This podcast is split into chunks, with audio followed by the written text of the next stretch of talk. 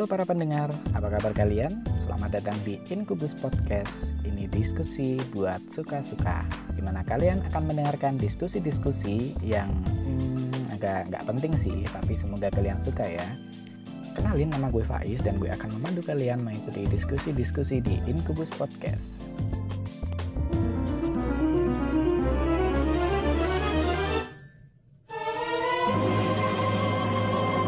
Selamat datang pendengar untuk episode pertama. Episode hari ini kita akan membahas tentang KKN UGM yang kabarnya pada tahun ini dilaksanakan dengan cara online.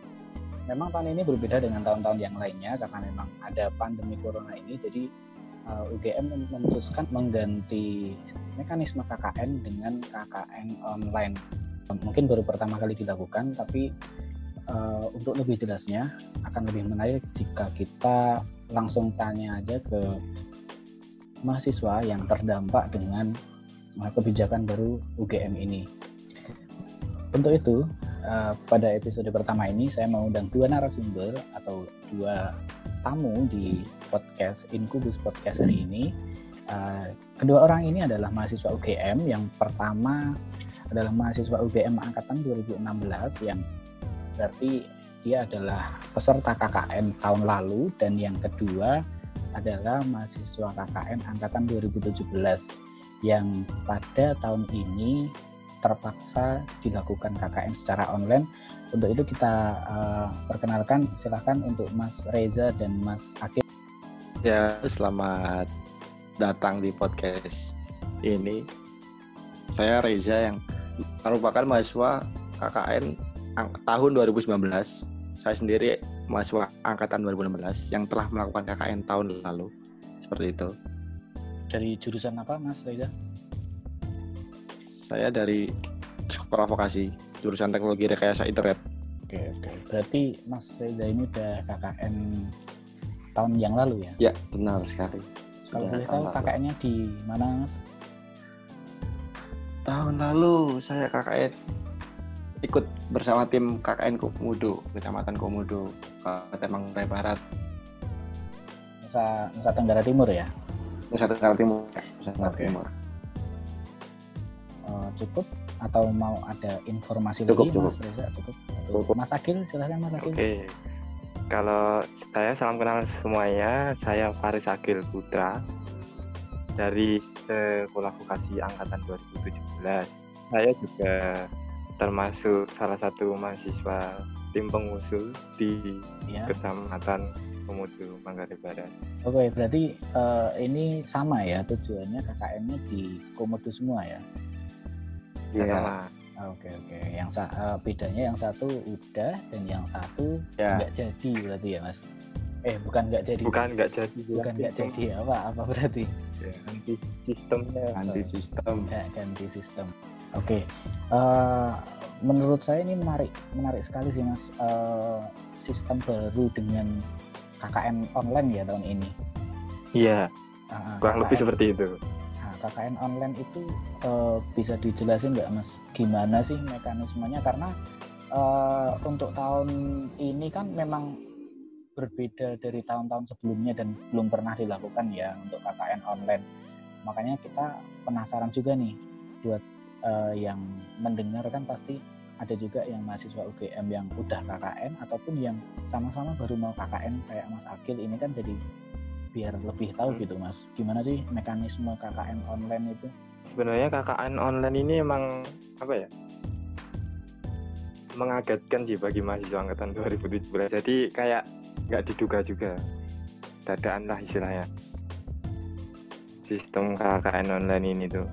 Pada saat pandemi masuk masnya masuk di Indonesia itu kan sekitar uh. apa ya sekitar Februarian ya itu ya, nah, sekitar Februarian memang itu masih sistem, sistem KKN yang nah, sistem KKN yang, yang biasanya biasa. itu emang masih berjalan normal-normal aja sampai pada saat itu terakhir alurnya itu pada saat presentasi battle kalau nggak salah oh. presentasi battle itu masih normal berjalan normal Nah, ketika mulai apa ya itu pembekalan tuh sudah dilakukan online mas. Jadi emang mahasiswa 2017 itu setelah ada corona masuk emang kayaknya sudah menduga bakal ini bakal KKN online Oh, berarti untuk setelah battle itu kan masih menggunakan sistem yang lama ya, masih menggunakan alur yang lama ya, Mas Akil.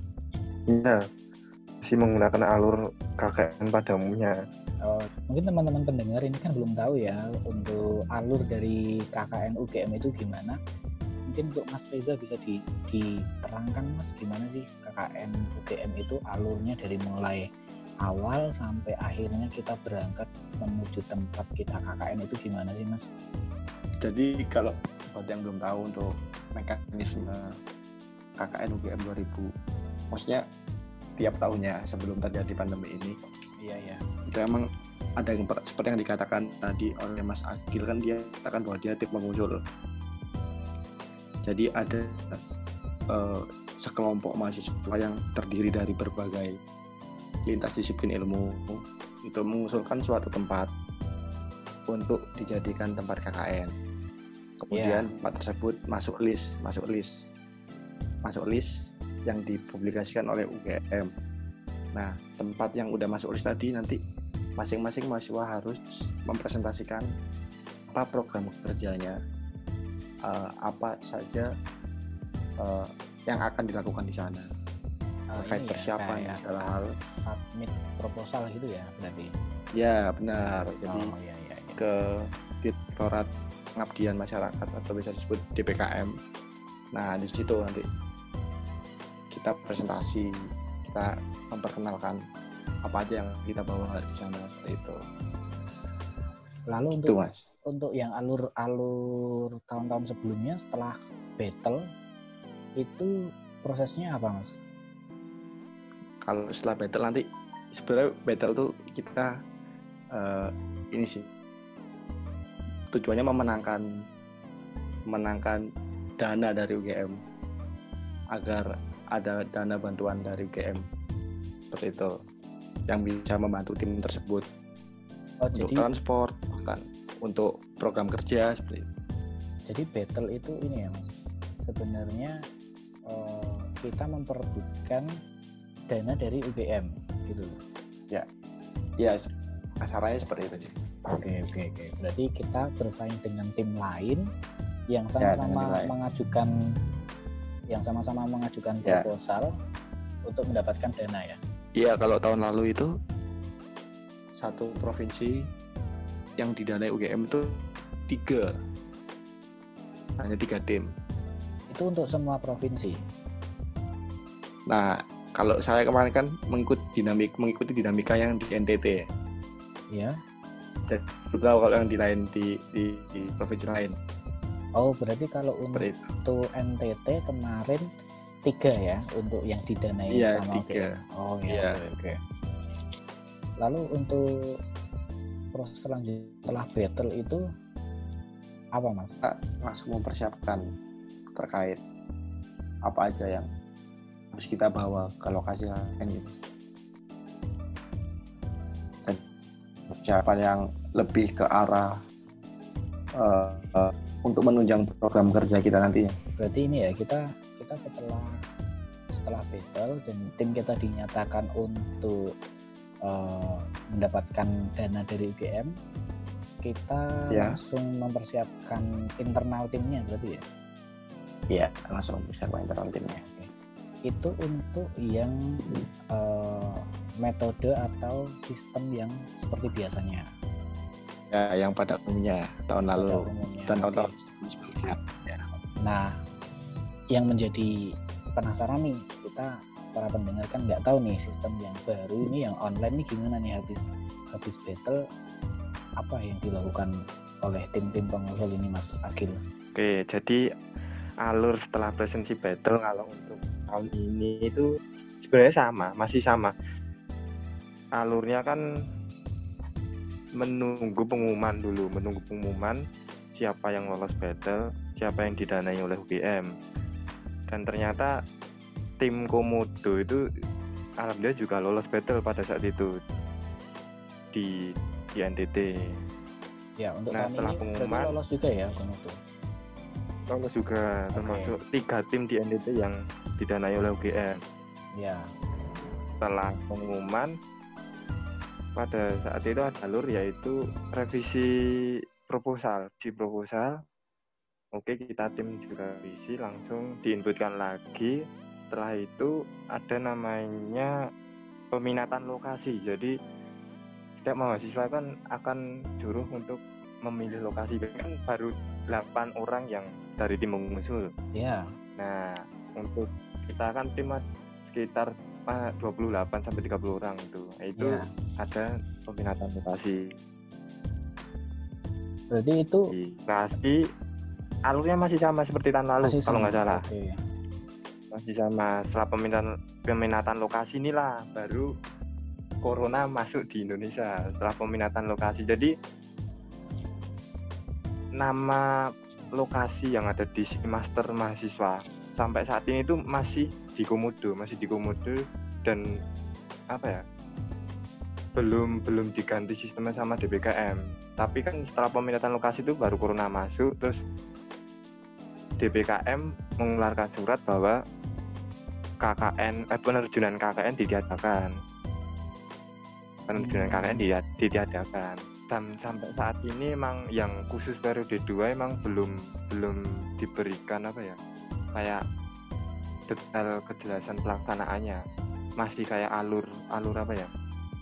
Alur alur baru malah DBKM sendiri mengeluarkan kayak sistem yang baru tuh Eh, maksudnya sistem baru itu gimana?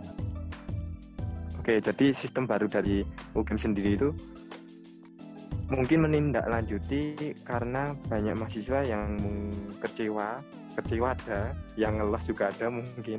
Gara-gara si KKN periode 2 ini ditiadakan penerjunannya dan dalam waktu berapa hari itu mengeluarkan surat lagi surat detail pelaksanaan untuk periode 2 nya periode 2 tetapi malah mengeluarkan sistem baru yaitu ada namanya periode 6 periode 6 periode 3 dan periode 4 jadi mahasiswa yang sudah terlanjur mendaftar di periode 2 itu boleh mengundurkan diri untuk memilih ke periode 3 4 atau 6 jadi ada tiga pilihan Oh, gitu. Kalau periode 6 itu bulan apa, Mas? Nah, kalau periode 6 itu bulan sekarang ini Mei sampai kurang lebih sampai Juli. Periode 6. Berarti Emang ini periode- baru kalau nggak salah periode baru yang dikeluarkan oleh BM.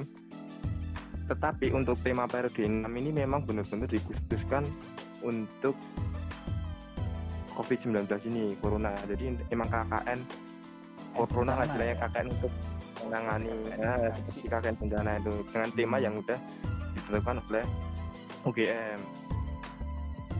tapi eh, ini menarik sih mas untuk untuk dibahas lagi karena berarti kan periode 6 itu periode KKN yang bahkan lebih maju daripada periode 2 ya maksudnya bulan pelaksanaannya kan berarti dia lebih awal kan daripada periode 2 Iya. nah Dan tapi saat ini pun sudah berjalan ya udah yang periode berjalan. 6. Nah, sedangkan eh, selama ada pandemi ini kan istilahnya banyak himbauan dari pemerintah untuk eh, social distancing, physical distancing dan dan himbauan-himbauan lainnya yang intinya untuk eh, meminimalisir kontak antar masyarakat kan berarti. Iya. Nah, itu eh, gimana ya? Malah eh, menurut saya itu malah menjadi sebuah sebuah apa ya dinamika yang bertentangan gitu. Karena eh, himbauan dari pemerintah untuk meminimalisir kontak apalagi dengan masyarakat. Tapi malah UGM sekarang me- menerjunkan sama aja ya menerjunkan atau atau gimana? Sistem yang periode 6 itu sistem seperti yang KKN biasa atau KKN online seperti yang sedang direncanakan ini Untuk KKN periode 2 dan periode nah tidak ada penerjunan ke lokasi. Jadi KKN ini dilakukan secara daring. secara online, entah itu di KKN 2 dan KKN periode 6. Terus kenapa tadi setelah periode 2 dinyatakan tidak ada penerjunan, dari DPKM sendiri meminimalisir agar mahasiswa yang mengundurkan diri periode 2 tidak menumpuk di periode 3 dan periode 4. Soalnya otomatis di dua periode 3 dan 4 ini sudah ada mahasiswa yang mendaftar. Jadi ketika periode 2 pindah ke periode 3 dan 4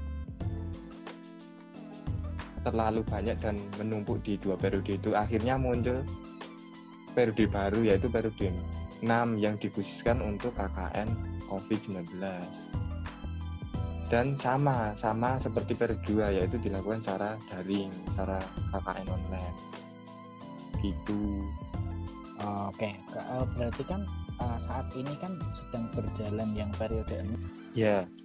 Nah, untuk yang periode 6 ini kan dilakukan secara daring. Berarti sebenarnya udah ada ini dong, udah ada protokol untuk melakukan KKN secara daring itu secara istilahnya apa ya? SOP-nya udah ada dong. Dari UGM itu gimana? Harus gimana mahasiswanya itu udah ada mas berarti? Kalau untuk SOP lebih detailnya saya kurang tahu.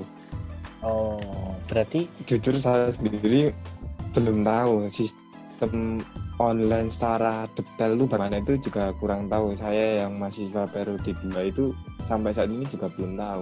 Karena jelas dari KKNO ini mungkin banyak pertimbangan yang harus benar-benar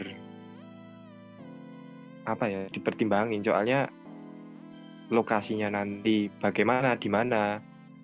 Karena dari DPKM sendiri memang ada opsi yang KKN periode 2 itu pertama itu sesuai lokasi yang tadi list listing UGM yang sudah lolos presentasi tadi misal saya ya di Komodo jadi ada opsi apakah lokasi Komodo mau untuk melaksanakan KKN daring ataukah siap untuk KKN daring kalau misalkan dari lokasi Komodo tidak bisa melaksanakan KKN daring nanti dari DPKM akan membantu untuk mencarikan lokasi yang ada di daerah Jogja katanya seperti itu. Tapi untuk ini mas, eh, tadi kan berarti ketika pandemi ini datang di bulan Februari atau Maret, DPKM kan memberikan opsi adanya eh, periode baru, yaitu periode 6. Nah itu kan Iya. memungkinkan para anggota tim yang udah ada di periode 2 itu kan pindah periode berarti ya. Iya, benar sekali. Nah, kalau untuk di tim komodo sendiri uh, ada anggota yang pindah ke periode lain nggak mas? Nah, ini salah satu apa ya? Masalah baru, masalah baru ketika ada periode baru di UGM yaitu periode 6. Masalah baru itu yaitu di internal tim masing-masing. Salah satunya adalah komodo. Jadi ketika muncul periode baru dari DPL, dari tim itu ada beda pendapat semua. Beda pendapat semua. Ada yang mau di periode 6, ada yang mau mengundurkan diri dari periode 2 ke periode 6, ada yang benar-benar ingin terjun dan ingin mundur untuk ke periode 3 atau 4, ada yang benar-benar bertahan di periode 2 jadi itu memang banyak pendapat yang istilah kayak bisa memecah belah lah. Tapi emang dari saya sendiri emang pengennya di periode 2 tetap bertahan di periode 2 salah satu pendapat di tim saya itu saya sendiri di periode 2 tapi emang imbang lah intinya imbang. Ada yang di periode 6 periode 2 periode 3 dan 4 tapi setelah diskusi panjang lebar akhirnya memutuskan untuk tetap bertahan di periode 2 jadi dari semua semua semua anggota. Dan komodo tetap di, di te- periode 2 Tetapi eh, itu pun sudah dipastikan secara daring ya periode 2 pasti secara dari Oh oke oke. Berarti tidak ada penerjunan ya untuk periode 2 tidak ada penerjunan. Kalau untuk yang periode 3 dan 4 belum tahu.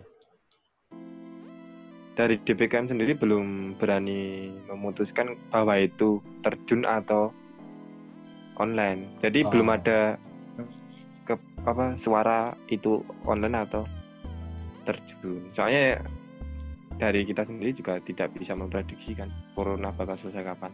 Oke oke. Ah, ini mas yang menjadi sebuah pertanyaan yang menarik juga untuk kita bahas bersama dan pendengar juga pasti pengen tahu nih. Ah, kita coba tanya dulu ke Mas Reza. Mas Reza untuk komodo yang tahun lalu itu kan selain dana dari DPKM pasti kan ada dana dari mitra atau sponsor kan mas. Ya. Nah untuk yang eh, tahun lalu eh, di KKN Komodo itu eh, Mas Reza ini dapat mitra atau sponsor dari mana aja mas? Oke, jadi untuk KKN yang tahun lalu, tahun lalu selain kita telah mendapat bantuan bantuan dari UGM, kita juga mendapatkan dari berbagai mitra. Tapi bantuan bentuk bantuan dari berbagai mitra itu eh, sudah diklasifikasikan sesuai dengan program kerja yang akan dilakukan seperti itu. Jadi kebanyakan eh, ada beberapa mitra itu yang mengcover satu sub satu sub program kerja seperti itu. Jadi untuk misalnya program kerja pembangunan di cover oleh mitra dari suatu mitra yang concernnya emang di pembangunan. Untuk program kerja ke sektor IT di cover oleh mitra yang emang concernnya di penyedia layanan IT seperti itu. Oke, berarti eh, mitra itu untuk yang KKN yang tahun sebelumnya itu didapat sebelum eh, keberangkatan, benar mas? Sebelum battle, Sebelum oh bahkan sebelum battle. justru sebelum battle ya. Jadi Oh, oke. battle tuh biar biar bisa dilihat kesiapan tim itu sendiri gitu. Oke, oke ini menarik sih karena coba kita lihat di tahun ini, di tahun ini kan untuk KKN Komodo apakah sudah ada mitra atau belum mas Akil? Kalau boleh tahu mitra dalam bentuk apa mitra kerjasama, kalau mitra kerjasama ada, kalau untuk mitra mungkin dalam bentuk uang belum ada. Jadi dari DPKM sendiri kan sudah ada kayak mungkin tahun lalu juga ya mungkin tahun lalu kayak ada aturan bahwa kita tidak boleh mencari sponsor atau mitra gitu kan. Iya iya. Ya, ya. Nah, tapi ya mungkin dari tim-tim semua tim mungkin tetap pada nekat untuk mencari karena ya memang itu penting kan. Iya iya. Iya benar. Pak. Nah, berarti untuk pe- periode yang periode 2 ini untuk tim Komodo sudah dapat mitra tapi mitra kerjasama ya, bukan mitra untuk uh, memberikan fasilitas berupa uang berarti ya. Belum iya kalau untuk berupa uang belum. Oke. Nah, dengan adanya dengan adanya sistem baru ini yang dilakukan secara daring atau online itu kerjasama dengan mitranya jadi jadi gimana mas nasibnya? Ya otomatis ya kemungkinan besar batal semua mas. Soalnya gini kasusnya kasusnya lokasi Komodo ini tidak menerima sistem KKN online mas. KKN online mas. Jadi otomatis tim Komodo tahun ini itu akan dipindahkan ke tim yang disiapkan oleh UGM Oh, berarti berarti untuk periode 2 sama aja itu. sama aja di periode 2 ini nggak ada KKN Komodo berarti ya? tidak ada. Soalnya Oh, oke oke. dari kami dari tim kita itu sudah menghubungi pihak pihak Komodo bahwa apakah bisa kalau kita mahasiswa UGM melaksanakan KKN secara online di sana. Tapi jawaban dari pihak sana memang belum belum belum siap untuk melaksanakan KKN online. Ya mungkin banyak pertimbangan. Ya ya ya. Ya, akhirnya ya kita ada opsi dari PPKM tersebut untuk disiapkan di KKN daerah Jogja untuk lokasi tepatnya belum ada pengumuman lebih lanjut. Dan itu otomatis memberikan dampak ke mitra-mitra kerjasama tadi ya. Otomatis mereka tidak jadi kerjasama juga karena memang tempatnya pun pindah ya iya. Oke oke. Udah pasti itu. Itu Nah. pun pasti juga dirasakan oleh tim lain. Apalagi tim yang sudah mendapatkan mitra berupa fasilitas yang uang mungkin itu kan jadi timbul masalah baru. Iya iya iya. Bagaimana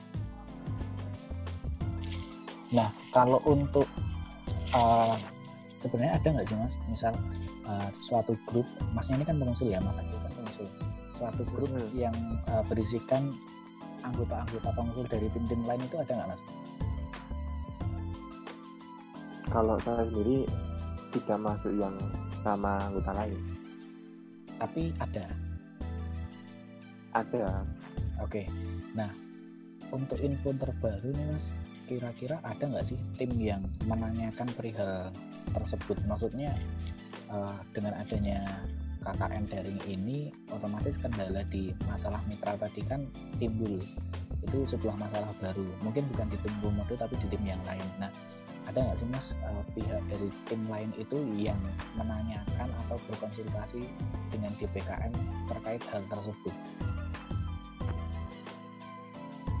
kalau apa ya kalau ada itu mesti ada mas. Nggak tapi untuk detail apakah tim mana yang meng, mengusulkan itu saya kurang tahu untuk detail pastinya.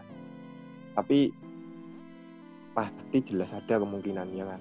Soalnya ya bakal bingung juga dari tim yang sudah kasusnya sudah menerima itu mesti kebingungan bagaimana nanti alurnya kan. Kalau untuk detailnya saya kurang tahu jadi sebenarnya gini Mas Faiz kalau terkait ya itu emang saya saya juga baru tahu info ini info tentang KKN daring ini. Ini jadi kayak apa yang istilahnya? Eh, emang apa yang udah disiapkan apa yang udah direncanakan tuh ketika ada musibah ini pandemi ini kan mau tidak mau eh, terdampak ke segala sektor kan untuk mengkomunikasikannya ke pihak desa terkait seperti apa? Soalnya kalau jujur ya dari dari zaman saya dulu kedatangan tahun depan itu sudah sangat dinantikan seperti itu. Karena eh, sedikit informasi aja sejak diadakannya KKN di daerah tersebut di daerah Komodo itu tingkat atensi masyarakat buat melanjutkan pendidikan yang lebih tinggi itu ada peningkatan. Nah, yang saya pengen tanyakan tuh gimana eh, kalian mengkomunikasikan ke pihak desa bahwa KKN tahun ini tuh terpaksa di- ditiadakan lah. Oke, jadi setelah ada pengumuman, setelah ada pengumuman dari DPKM bahwa memang benar-benar tidak ada penerjunan, sebenarnya dari tim kita itu memang masih kayak ada rasa Tadi rasa apa ya? Intinya kayak apakah ini surat ini bakal dicabut apa bakal kita ada masih ada harapan bahwa corona itu bakal selesai cepat gitu. Jadi Oke, surat oke. ini dicabut. Jadi kayak masih ada harapan. Jadi kita belum mengontak lagi masalah kakak ini ti- tidak jadi penerjunan ke pihak komodo. Jadi masih masih ada harapan bahwa kakak ini masih bakal jalan kok santai masih bakal jalan semoga aja Oke. masih ada harapan gitu. Jadi untuk komunikasi bahwa KKN benar-benar tidak ada penerjunan itu agak ada rentang waktu masih apa ya belum lama lah belum lama belum lama ini jadi ad- ada dari tim saya yang menghubungi pihak sana bahwa memang apa ya dijelaskan secara detail gitu permasalahannya dari DPKM begini begini begini. Memang dari sana sudah memaklumi juga sudah memaklumi juga dan memang sana juga apa ya apa ya sudah paham lah sudah paham kondisi ini. Sudah paham kondisi ini memang kalau kita ya, juga kalau iya legowo pasti udah legowo. Otomatis ada eh, anak kakak yang datang ke sana kemungkinan juga bakal ditolak sama pihak NTT juga kan. Ya, ya. apalagi apalagi orang orang Jawa yang coronanya lebih gede daripada sana. Maksudnya kasus coronanya lebih gede. Otomatis saya prediksi kalau kita tetap ada penerjunan kemungkinan juga bakal ditolak. Otomatis malah sana yang nolak bukan kita yang nggak mau datang ke sana malah kemungkinan besar sana yang nolak dan pada saat apa namanya ada bahasan ada KKN online memang dari pihak sana ya rembukan sama pihak pemerintah desanya juga memang benar-benar tidak anu belum belum siap belum siap untuk melaksanakan KKN online. Dengan pertimbangan yang mereka hasil rembukan dari beberapa desa di sana ya itu Oke. dari kami juga maklumi soalnya saya kami dapat cerita juga dari komodo kan mungkin sinyal internetnya kurang baik Ya, atau perangkat-perangkat yang dibutuhkan untuk KKN online juga masih belum bisa optimal. Otomatis itu ya emang dari kami pun juga udah pasti maklum maklum itu loh jadi kayak udah siap aja kalau kita memang nggak jadi KKN terjun di Komodo sama KKN online di Komodo itu udah siap kalau emang nggak jadi dengan adanya wabah corona. Berarti emang kemarin tim tim udah sepakat ya buat buat buat mengikuti alurnya UGM lokasi ke depannya mau ditempatkan di mana gitu. sudah siap dan udah udah pasrah lah ibaratnya soalnya menurut saya emang kayak udah apa ya semangatnya temen-temen KKN terutama angkatan 2017 itu udah beda daripada sebelum ada corona. Jadi kayak yang dulunya semangatnya tinggi wah ada KKN KKN terjun KKN terjun. Bisa di Komodo bisa di Papua bisa di mana. Tapi setelah ada corona di batalin semua kan otomatis semangatnya udah turun semua jadi kayak wis legowo wae pasrah wae wis melu ature game wae lah Apa itu berlaku di semua tim? Maksudnya patah semangat kayak tadi.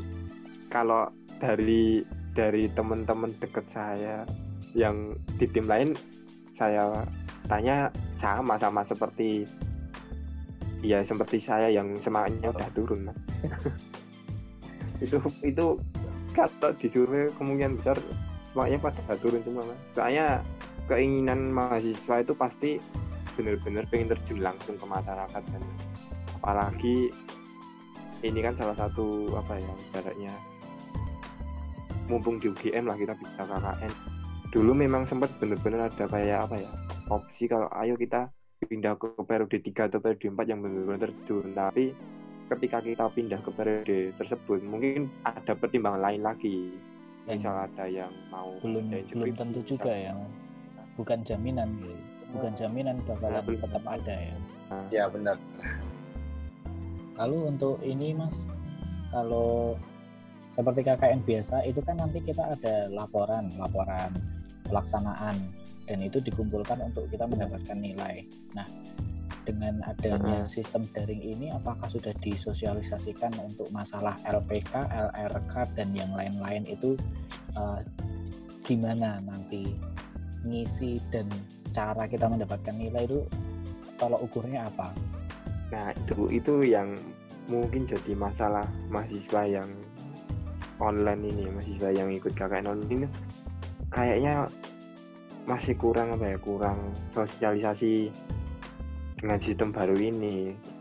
Apakah nanti sistemnya sama seperti KKN biasa, apakah dengan LPK laporan dan sebagainya itu, apakah beda? Soalnya kan otomatis kalau kita KKN online kan untuk melakukan mengadakan proker kan juga udah beda cerita lagi kan mas sekarang online kan kita mau ngadain proker apa juga bingung kan masih Ya, agak ya. kebingungan di situ apalagi sampai laporan dan sebagainya. Itu itu juga masih apa ya masih banyak yang bingung. Termasuk saya itu masih bingung dengan dengan tersebut. Dan pinginnya sih ada sosialisasi sosialisasi baru lagi tentang sistem yang yang online ini. Oh jadi harapannya teman-teman KKN tahun ini tuh kejelasan itu diberikan tidak terlalu lama gitu. Nah, jadi kayak ya harapannya mahasiswa juga apa ya butuh namanya informasi atau sosialisasi tentang sistem yang baru ini. Jadi untuk saat ini setahu saya ini setahu saya itu masih dalam informasi yang di share di website KKN UGM tapi itu baru dalam bentuk flowchart alur yang menjelaskan ketika kita di mundur dari periode 2 sampai penempatan lokasinya. Belum kayak laksanaannya itu masih belum belum jelas menurut saya. Jadi kurang pemahamannya di situ mungkin untuk mahasiswa angkatan 2017 yang ikut di PRB online kan seperti KKN biasa kan diadakannya sosialisasi ada pada saat awal-awal. Terus pembekalan pun juga ada. Jadi bener-bener materi yang itu bagus jadi kita paham ya? kita pelaksanaannya terstruktur kalau saat ini kan apakah dengan sistem yang lama, sistem KKN yang lama, ataukah ada sistem baru? Itu masih masih belum belum belum nah di situ untuk saat ini. Kalaupun misalnya pandemi ini berakhir di bulan Juni atau Juli, itu hmm. masih banyak kan uh, step-step yang belum dilalui oleh tim KKN seperti kayak pembekalan, tes kesehatan itu juga masih belum dilakukan kan? kalau untuk pembekalan sama tekstan sudah jadi eh, oh. kalau di urutan si master itu kan nggak tahu ya sama sama kayak tahun lalu ya kalau udah dilakuin kan udah warna hijau gitu kan nah ah. itu tuh ya. sudah sampai peminatan lokasi oh, peminatan okay. lokasi yang diplot oleh DPL iya iya iya dikantumin DPL DPL itu jadi apa general test sudah, tes kesehatan sudah, pembekalan sudah. Pengambilan nah, atribut? ya. Nah, pengambilan atribut itu belum. Oh. Belum harusnya itu kalau normal ya jalannya normal itu udah, udah dilakuin. Hmm. tanggal itu udah. Berarti untuk Oke. untuk saat ini posisinya KKN yang periode 2 itu stuck ya. Maksudnya stuck itu dalam arti untuk pelaksanaannya tanggalnya belum ditentukan dan proses yang sedang berjalan pun saat ini nggak jelas gitu ya. Kalau untuk tanggal sudah ditentukan. Oh tanggal tapi untuk tanggal depannya ya, tanggal depannya aku juga lupa. Pokoknya intinya sekitar bulan Juni sampai aku ya sama sama seperti KKN biasa.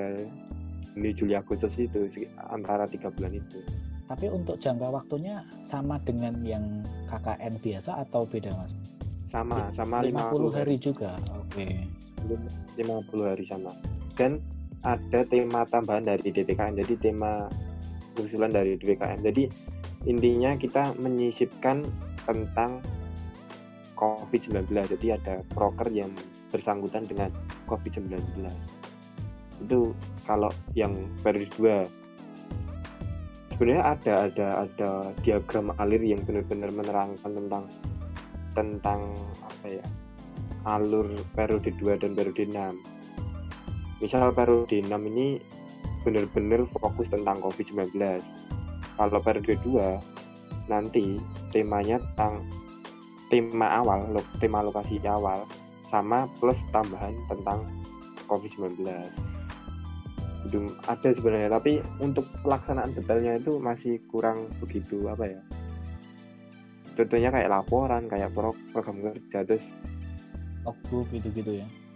Uh, logbook logbook itu belum belum belum belum disosialisasikan secara gamblang lagi. Apakah tetap menggunakan yang sistem KKN lama? Aku juga saya kurang tahu aku cukup tercengang cukup, ya?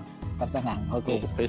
aku cukup tercengang dengan okay. mekanisme tahun ini Oke, berarti uh, dapat disimpulkan memang KKN untuk yang periode 2 tahun tahun ini tahun 2020 akan sangat berbeda dengan KKN KKN UGM tahun-tahun sebelumnya ya karena memang dari penjelasan Mas Agil tadi banyak sekali perubahan yang mungkin itu akan sangat berdampak dengan jalannya KKN tahun ini karena dengan adanya pandemi ini memang membuat kita melakukan improvisasi-improvisasi atau dinamika yang kita lakukan itu menjadi sangat beragam. Mungkin cukup cukup tercengang juga ya kita sebagai uh, masyarakat terdampak oleh pandemi ini, terutama dalam pembahasan podcast kali ini anak-anak UGM yang akhirnya mengubah sistem dari KKN biasa menjadi KKN daring dan itu akan sangat berbeda prosesnya.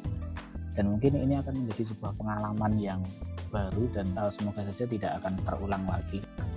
Mungkin dari informasi yang telah kita peroleh dari Mas Adil tadi pesan saya untuk anak-anak UGM khususnya para anak-anak KKN 2020 tetap semangat tetap mengikuti alur yang telah ditentukan oleh UGM karena mungkin UGM melakukan pengubahan sistem ini demi kebaikan kita bersama untuk segera mengakhiri pandemi ini.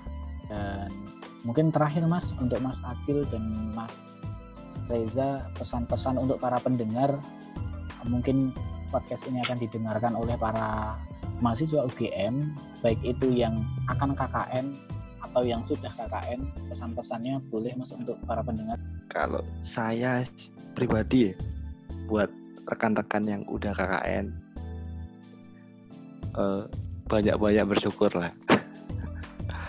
Kalian merasakan esensi pengabdian yang sesungguhnya. Kalian merasakan esensi pengabdian yang sesungguhnya. Bisa bercengkrama langsung bersama masyarakat. Kalian bisa uh, memberikan dampak langsung pada masyarakat. Seperti itu. Jadi seperti kayak kita refleksi diri aja kayak yang dilak yang dirasakan oleh teman-teman. Tahun KKN 2020 belum bisa merasakan apa yang seperti yang udah kita rasakan seperti itu. Esensi berinteraksi langsung dengan masyarakat berdampak langsung kepada masyarakat itu sih kalau dari saya. Kalau dari saya sih ya untuk terutama untuk periode yang sekarang yang angkatan 2012 pertama itu tetap semangat aja. Ikuti alurnya dari UGM intinya ya kita itu nggak bisa apa ya nggak bisa menghindar dengan adanya pandemi ini. Emang kita emang lagi diuji bener-bener diuji jadi semua memang bisa berubah kapan aja. Nggak cuman KKN jadi yang jadi korban itu nggak cuman KKN jadi tetap semangat yang sudah berjuang dengan tim masing-masing entah itu proposal, entah itu battle, entah itu mencari mitra, lembur sampai malam. Itu jadi apa ya? Jadi pengalaman kalian masing-masing. Benar-benar pengalaman berharga juga.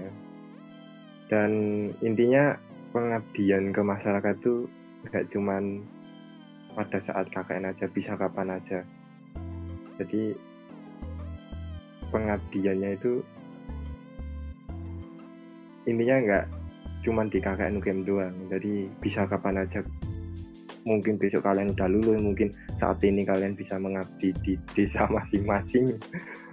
Gitu sih intinya tetap semangat tetap ikuti alur yang ada saja.